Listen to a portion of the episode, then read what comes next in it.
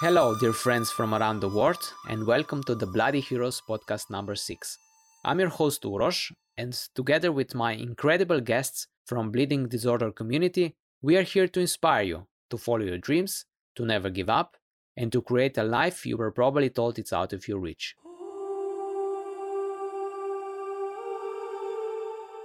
When I heard that there is a patient with hemophilia who couldn't run but now competes at Ironman, I was really excited and I wanted to find out his secret.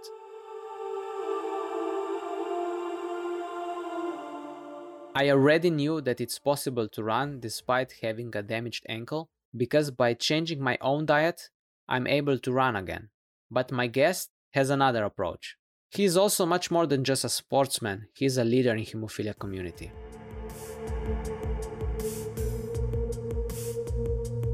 So, ladies and gentlemen, without further ado, let me present you my today's guest.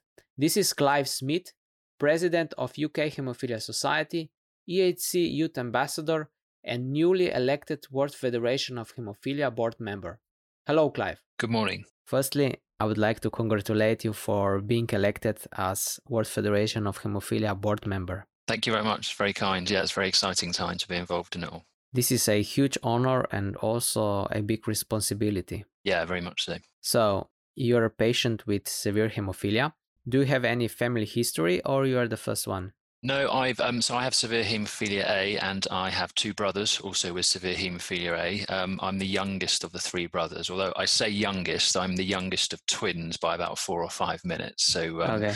yeah, so I, I, have an older brother who's four years older than me, and I say, and a twin brother who's four minutes older than me. Um, and we there was some family history. So I think my great uncle died when he was quite young, maybe two or three. Um, so many many years ago now, he bled to death sadly. So when my older brother was born born, he was tested relatively quickly and diagnosed. And so then when my twin brother and I were born, we were tested straight away and diagnosed within, I think, a matter of weeks. So, mm-hmm. yeah, I mm-hmm. think that that's as far back as the history of haemophilia as we know it goes in our family. You said that you have two brothers uh, with hemophilia. Yep. How was for your mom to have three kids uh, with hemophilia? Busy, busy, I think is the best way I can describe it. Um, I think after she had my older brother, actually, I don't think she went back to work then. And then obviously having twins, which wasn't expected, and obviously having twins with haemophilia, then yeah, my, mum didn't go back to work and she um, spent obviously all her time looking after us. And um, although interestingly, she says that having twins, she says, was easier, have, easier than when she had my older brother. Um, she feels a little bit like um, once she'd had one, she was she was into the routine and the habit, I guess. So um, she felt that the two of us were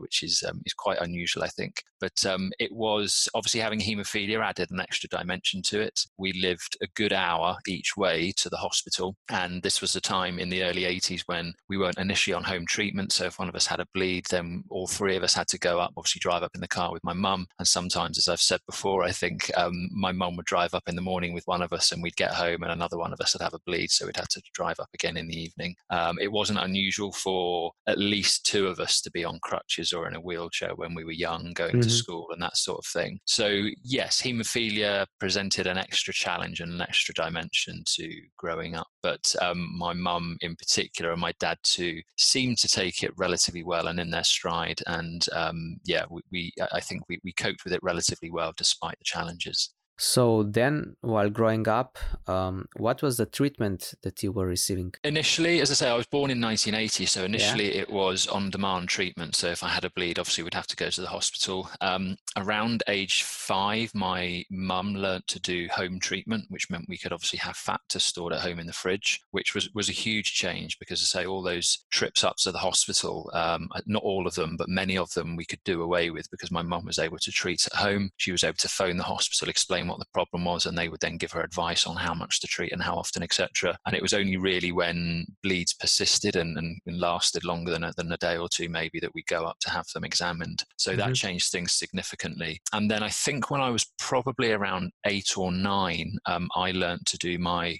injection myself, and it was it was very different um, to how it is now in the sense that I can literally I can do my injection in five minutes now. I can get the box yeah. out, you know, draw it up, inject, and, and, and be off doing something else in five minutes. But it took a long time back then. You may remember, and others I'm sure will remember that the volume of treatment you had was huge. You might have a huge 50 ml syringe, for example, and you had to mix the water with the powder, and then it had to go into a heated bath, which meant boiling the kettle. So it would go into a tray with hot water, and you'd then leave it in there to mix. It was a half an hour job to do your treatment, and so I think when myself and my two brothers learned to do it ourselves, um, that again was a huge weight off my mum's mind in the sense that she could get on and do other things at home. Um, because doing your treatment, you can imagine with three boys all doing their treatment at the same time, it was quite an event at home. But I say when we were able to do it ourselves, that was um, significant, and I say it really did reduce the burden. And I think in a way, obviously, you'd never wish haemophilia on anybody, but um, the fact that all three of us had it was a help because nobody was different. We were all different, but I say we were all actually in our own home. It was normal to have haemophilia and to be injecting. And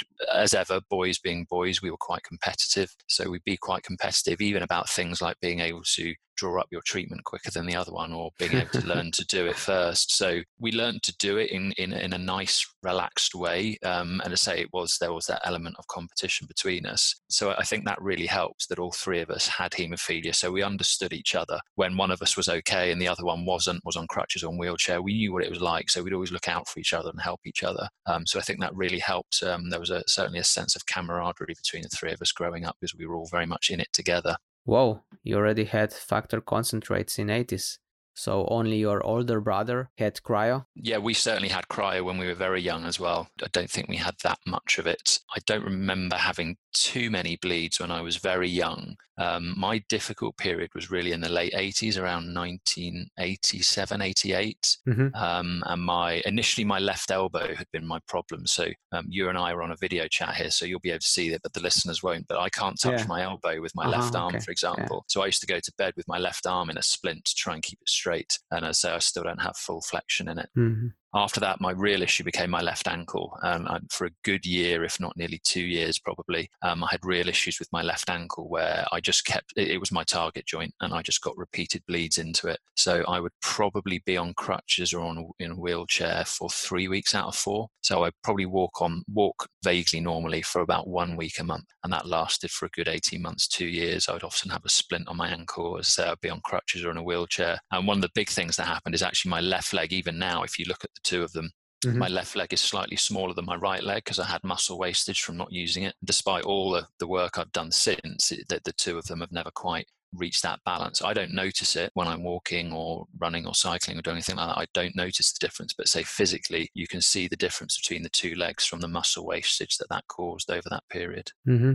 You were mentioning that your left uh, ankle was very problematic. Mm-hmm. What stopped those problems? Prophylaxis prophylaxis, prophylaxis uh-huh. treatment. Yeah, it's that simple. So I was on demand treatment then. So obviously, when I had a bleed, I treated. But yeah, late 80s, around 89 or so, um, I moved on to prophylaxis treatment, and things got significantly better very, very quickly within weeks. Because I was obviously treating to prevent the bleeding, I could just do simple things like walk to school. I could get out of the car and walk to the school in the morning, and I could walk between classrooms and those sorts of things. Mm-hmm. Um, and then I, I, still had the occasional bleed, but they were nowhere near as bad. So I might be on crutches or in a wheelchair for maybe a day rather than two or three or maybe longer. Mm-hmm. So um, yeah, prophylaxis three times a week, um, and that really changed things. I used to get up before school three times a week, usually usually Monday, Wednesday, Friday, I'd do it. And um, yeah, before school, I'd do my treatment, and um, I, would say I was became significantly better very, very quickly. And then after a probably a year or two, I started to be able to take part a little bit more in exercise at school. So doing physical um, physical exercise and just being able to play football in the playground and those sorts of things. Um, mm-hmm. But yeah, prophylaxis was absolutely life changing for me. Okay, so when you received your prophylaxis, at that time you were still able to run, or your joint was already damaged? No, I, I, didn't. I really didn't start running until I was in my, or running properly at least, until I was in my late twenties, early thirties. So um, running was never something I really considered. And when I go back, I say I used to play a little bit of football. I played a couple of times for school, but I was always the goalkeeper, which was was quite ironic because, of course, when you spoke to the doctors, they you ask them about playing football, and they'd say yes. They say, but but don't be the goalkeeper because obviously they think you're going to get the ball kicked at you or you're going to get kicked. But the reason I was the goalkeeper was because I couldn't run around. I mm-hmm. couldn't run run up and down the pitch all the time because that would have hurt my ankle. But I could happily stand there and you know run three, four, five meters if I needed to to get ball. Um, and I was quite tall as well, which helped being a goalkeeper. Yeah. So um, yeah, I, I didn't become a goalkeeper to spite or annoy my doctors. I, I did it because I couldn't run as much, and I just wanted to be part of it all in a way you share uh, the same story as everyone that i know with hemophilia we were all goalkeepers because we were not able to run. But then uh, in your life, something changed and you decided that you want to run. What happened? Um, I think I, had done a little bit of exercise when I was, I say, when I was at school. The main thing I did at school actually was basketball. Um, so my ankle, that was a good four or five years later, really, or yeah, maybe two or three years later when I first started doing it. So I used to play basketball at school. I used to wear some sort of proper boots. Some people remember the Reebok pump boots that were very famous at the time. The Nike mm-hmm. Air Jordan boots were out at the time, and then Reebok brought their own one out. They had a little squeezy bit. It looked like half a basketball on the front, and okay. used to push it and squeeze it, and the air used to go into them. so I used to wear a pair of these Reebok pumps, um, and they they really helped my ankle actually wearing those sort of ankle boots to run and play basketball with. So I did that, and then sort of in my late teens, early twenties, I always went to the gym a little bit, nothing very serious, but just to just to do something as it were. And then it was probably it was towards my late twenties. Um, I'd met my now wife by then, and she ran the London Marathon, and she was quite active. She was running half marathons and doing other bits and pieces, and I thought it was something I'd like to have a go at. So it was really my wife Claire that inspired me to get into doing a little bit of running to complement what I was doing in the gym, um, and just to get out and about really for some fresh air too. And so I started running with her, and we started running sort of twice, three times a week and then when I started running, then maybe four or five times a week, that's really when the problem started. Mm-hmm. I think I'd probably only been running for about a month, six weeks, just building it up gradually. And that's when the real problem started. And I had three probably major bleeds into my left ankle and they were really curious. I've never had anything like it since or anything like it before, but I would run, I would be okay afterwards, then I would go to bed, and then I would get up in the morning and I would literally I'd put my foot over the edge of the bed and it just felt like all the blood in my body just drained into my left ankle. and it became incredibly painful very, very quickly. And I could hardly walk to even get to the bathroom in the morning when I got up. And that happened twice. So it happened once I treated, and I think after a couple of days it was better, and I went back to work and I was okay. And then I carried on the running, doing that a little bit. And then about two or three weeks later, it happened again. So I repeated the same process in terms of treating and resting, and it was okay. And I went back to work. And then it happened a third time. I think I'd actually reduced the running a little bit by then, obviously, because of the pain I'd been having. But the third time it happened, it was incredibly painful. It was probably some of the worst pain I've ever experienced. And I had ended up having three weeks off work. I couldn't walk. I was in crutches. I didn't leave the house. I lived. We lived in an apartment, so I'm on a ground floor. But I didn't go out. Um, I was on crutches just to get me around the house. Yeah, it, it was horrible. Uh, absolutely horrible. I, I, look back at that now, and it was a quite a dark and difficult time, as you can imagine, because not only had I lost something that's very quickly become important to me, namely being able to go out and go running and just be out with my wife,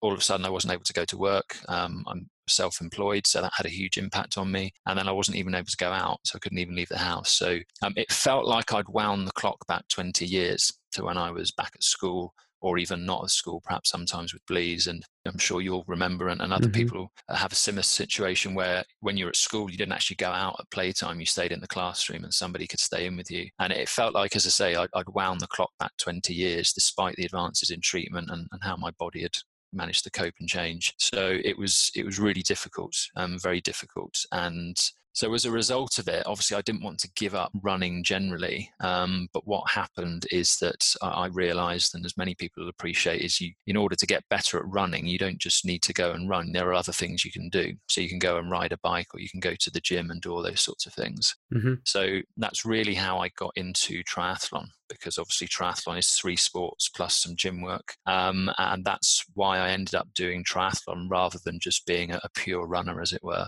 And I think if I did go back to just running, I think there's there's no way I could do it any more than maybe even four or probably even three times a week at the moment. And for many years now, I've mainly run three times a week. Mm-hmm. Um, and on other days like today, I've already been on been on my bike and done a bike session this morning, and I'll swim later. I ran yesterday, and I'll run tomorrow. So yeah, I'll always take a day, at least a day off between running now to make sure my ankle has that time to mm-hmm. recover. Um, so yeah, that's how I got into running. But in terms of getting back to running at a decent level again, it took me a long time. It took me a good year, 18 months of going to the gym. So I've already talked about the imbalance in my left and right leg. Um, and I had a, a, a, real weakness in my left glute. So um, my physio told me, he said quite often when you have an issue in a joint, it then skips a joint. So if you've got a problem in the ankle, then it quite often goes into the joint, um, so in, into the glute. So um, as I say, it sort of skipped the knee and went into my glute. The problem. So I had to do a lot of work in the gym, um, some of it with a personal trainer, um, building up my strength um, on my left hand side and just working on that imbalance. And I then gradually built my running back up from that base when I built that strength in the gym.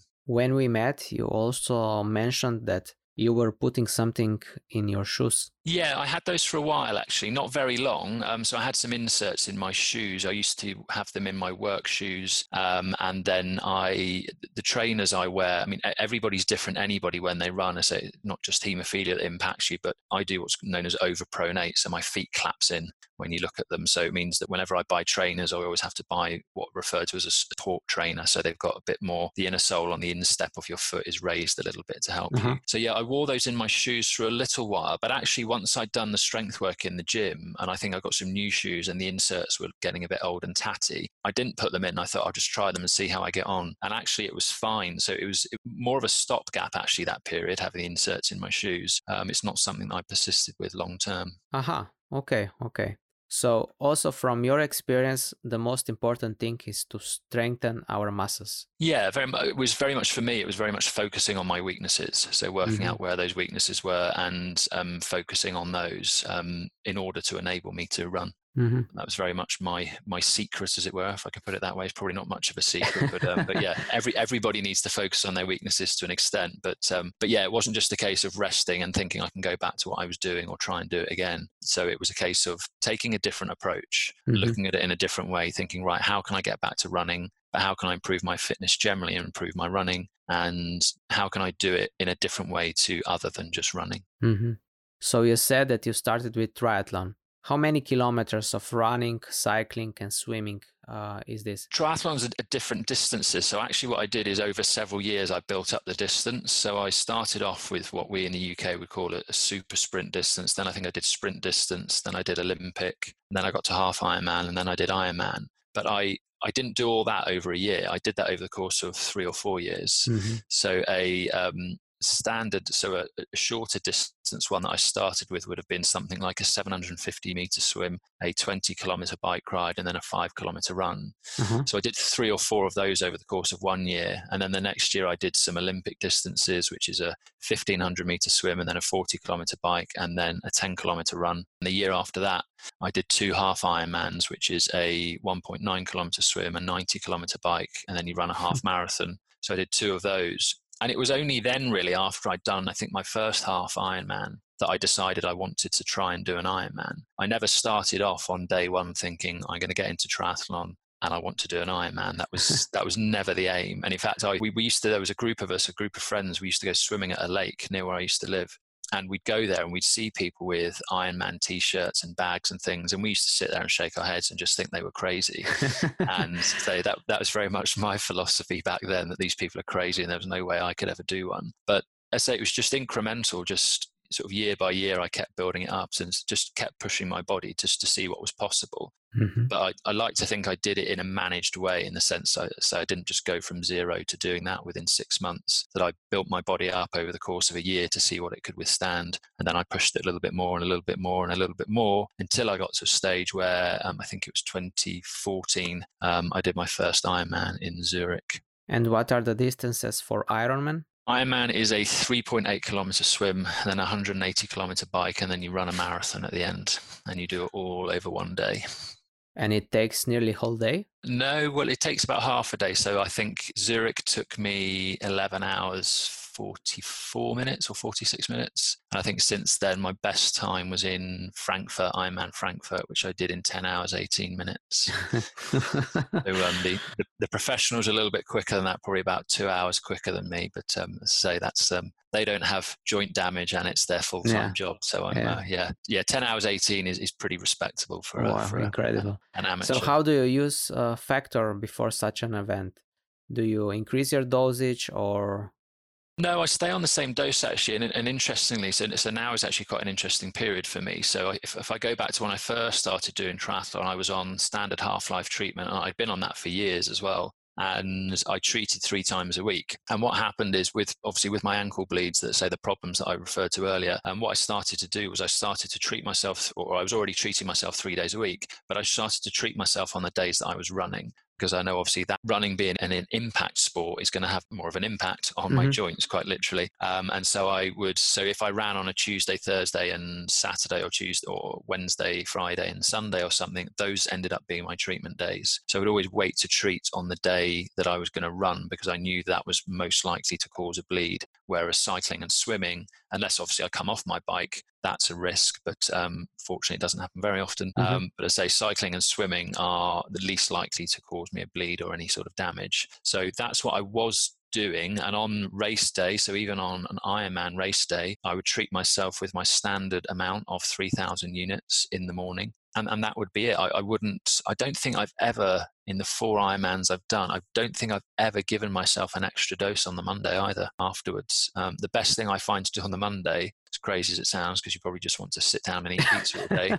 but um, the best thing I found to do is to go for a walk and just to get my joints moving again. Otherwise, like anybody, they just seize up and start to get painful. Um, and actually, one thing I one after Ironman Frankfurt, actually, my left ankle was incredible. It's always sore. Don't get me wrong. After a race that long, but it was incredibly sore. And the best thing I did actually was go back to the hotel where I was staying, and I had a warm bath and just got some heat into the ankle, and that really helped with the pain. Uh-huh. Um, so no, I'll always treat treat on race day of the morning of the race, and I don't change my dose at all, and I don't give myself an extra dose the day before or day after or anything like that. But really interestingly for me now is back in April of this year, I've changed from standard half life onto an extended half life product. Mm-hmm. So now I only treat two days a week, and it's been a real mental shift for me because as I said before, I always treat on the days that I run. Whereas now, obviously, if I'm still running three days a week, there's a day of the week that I go out running and I don't treat myself. And that day actually this week was yesterday. Uh-huh. And it really took some adapting for me. So I think about two or three weeks into being on this new product, I got up one morning, put my run kit on, went downstairs, and I went to the fridge and got out of treatment because I thought I'm going running. I need to do my factor before I go. Mm-hmm.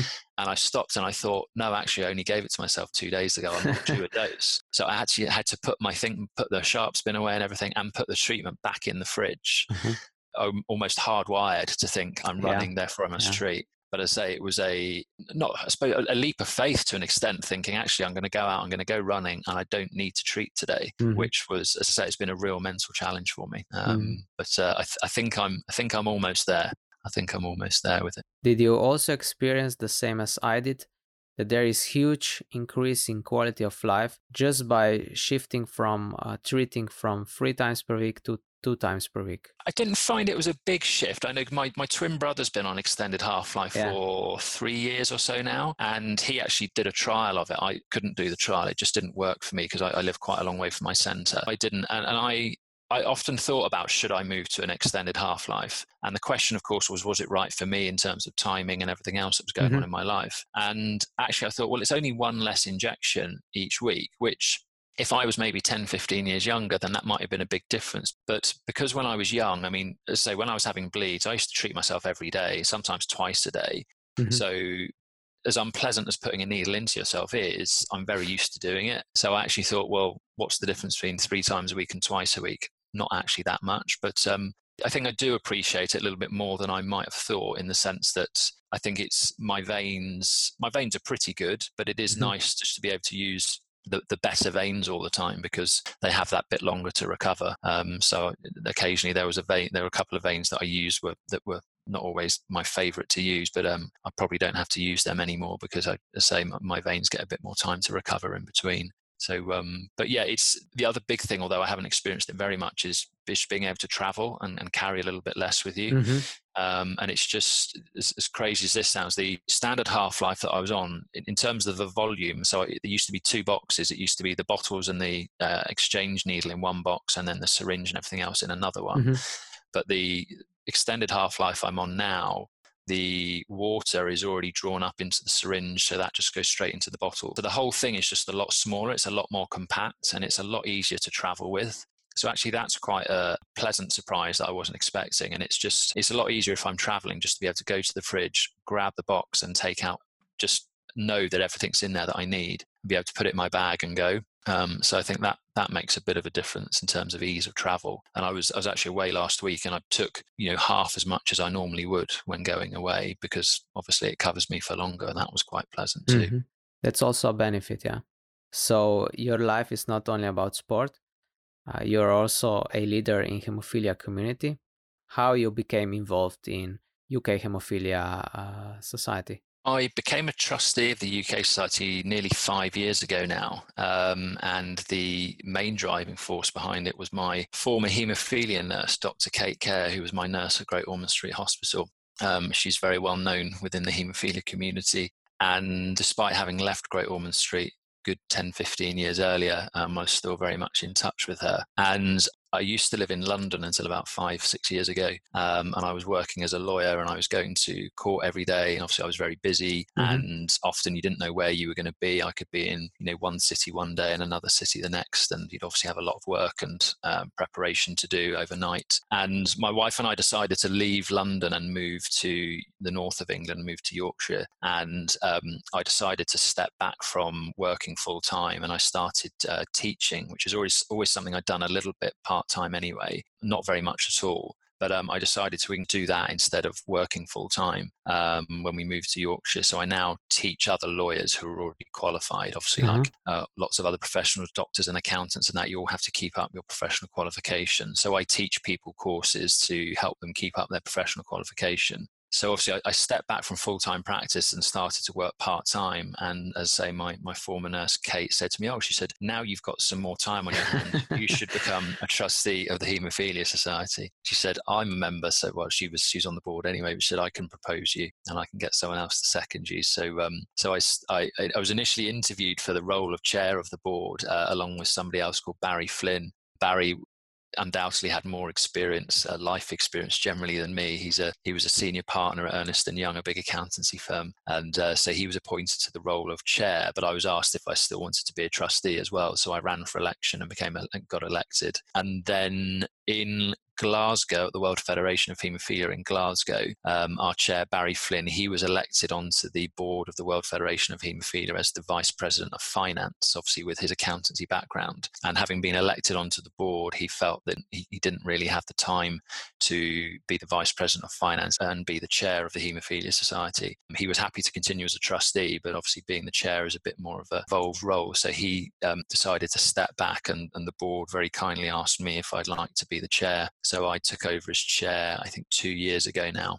Um, so yeah, as, just, as I say, I've been the chair of the UK Haemophilia Society for the last two years. Um, and I say for the last two years, I've also been. Um, I then actually it was as a result of a conversation I had in Glasgow that I applied to be the youth advisor to the European Haemophilia Consortium. So I've been doing that for the last two years as well, which has been absolutely fantastic. Several weekends in Amsterdam with um, you know sort of 15, 20 plus people from around Europe who are absolutely fantastic energy and ideas. And I think it's brilliant that the EHC um, provide these opportunities for them to have some training. And I, I, sort of think back to 20, 15, 20 years ago, I would have loved to have been involved in something like that myself. So it's um, it's great that I've still been able to be involved and even at this sort of later stage. You know, I'm no longer a youth, as it were, but um, I say it's been great that I've been able to bridge that gap. I think I think I'm probably a slightly younger leader within the haemophilia community, so I think it's nice that I'm able to bridge that gap to people who are maybe sort of 10, 15 years younger than me and show them that there are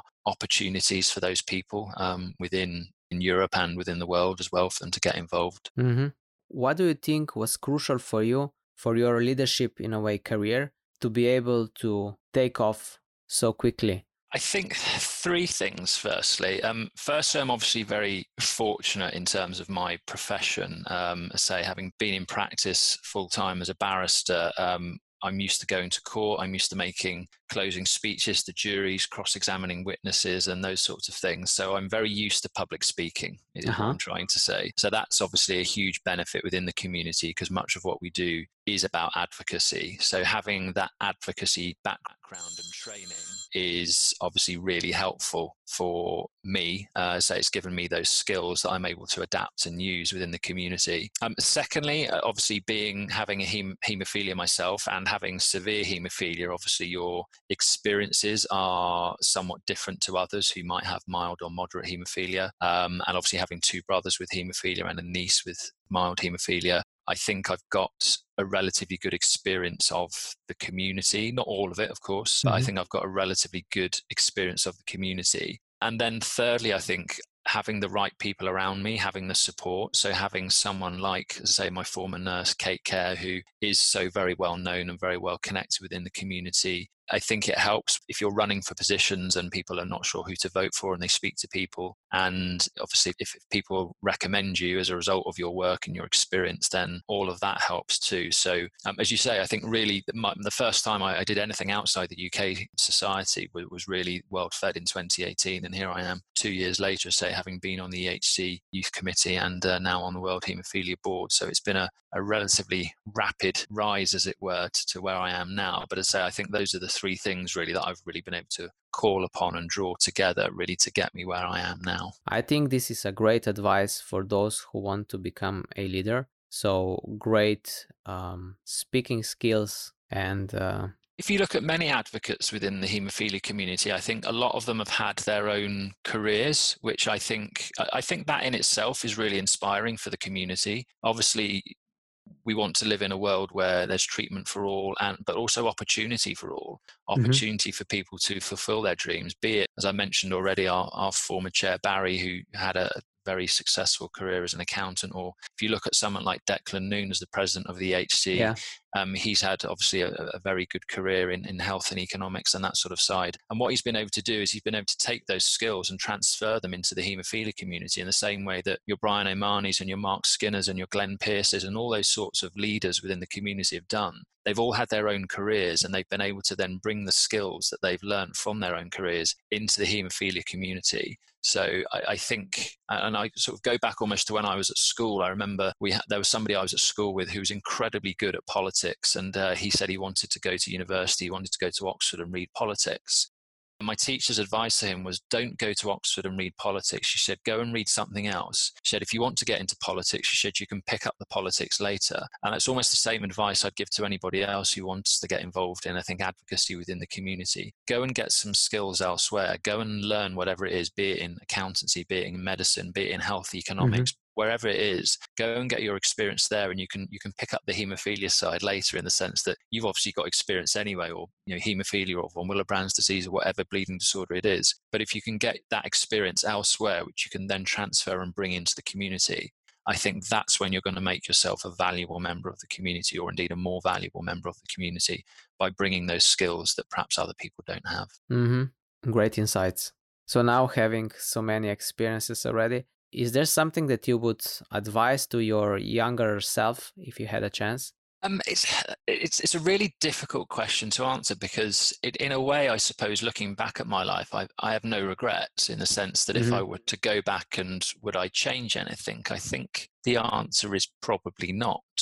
I've been incredibly fortunate. Um, obviously, you know, many people think that obviously being born with a bleeding disorder is obviously a, a huge challenge, and, and, and, it rightly so it is. And it, it, it is a challenge, but I feel in a perverse way, I suppose, I feel privileged to be part of the haemophilia community. And without my experiences, then would I be the same person? I know lots of people talk about the fact that their identity is very much wrapped up with their haemophilia. And I, mm-hmm. I suppose I'm not very different to all those people. In terms of advice for my younger self, um, no, maybe this might sound a little bit ironic considering where I am and what I've achieved, but I, I think maybe just to, to believe in yourself a little bit more.